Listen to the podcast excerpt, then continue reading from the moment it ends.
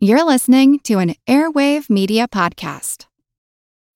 When you need mealtime inspiration, it's worth shopping Kroger, where you'll find over 30,000 mouthwatering choices that excite your inner foodie. And no matter what tasty choice you make, you'll enjoy our everyday low prices, plus extra ways to save, like digital coupons worth over $600 each week. You can also save up to $1 off per gallon at the pump with fuel points. More savings and more inspiring flavors make shopping Kroger worth it every time. Kroger, fresh for everyone. Fuel restrictions apply.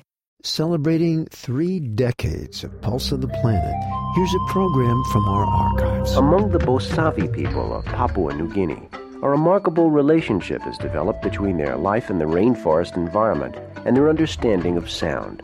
I'm Jim Metzner, and this is the Pulse of the Planet. I think in the West there's a myth that rainforests are quiet, peaceful environments. That's not true at all. They're very loud, they're very intense. Steve Feld is director of the Center for Folklore and Ethnomusicology at the University of Texas in Austin. As a musician and someone who's worked with sound for a long time, I consider myself sensitive to sound, but I was not prepared for anything like this.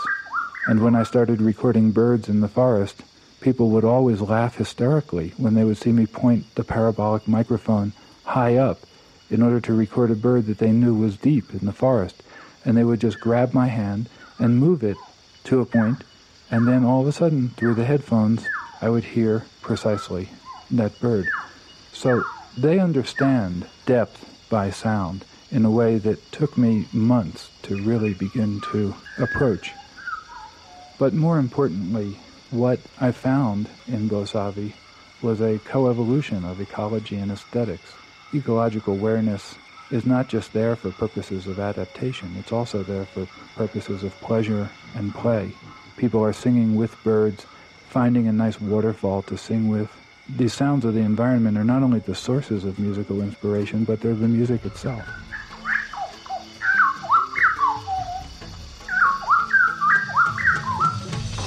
This archival program is part of our 30th anniversary celebration I'm Jim Metzner, and this is the Pulse of the Planet.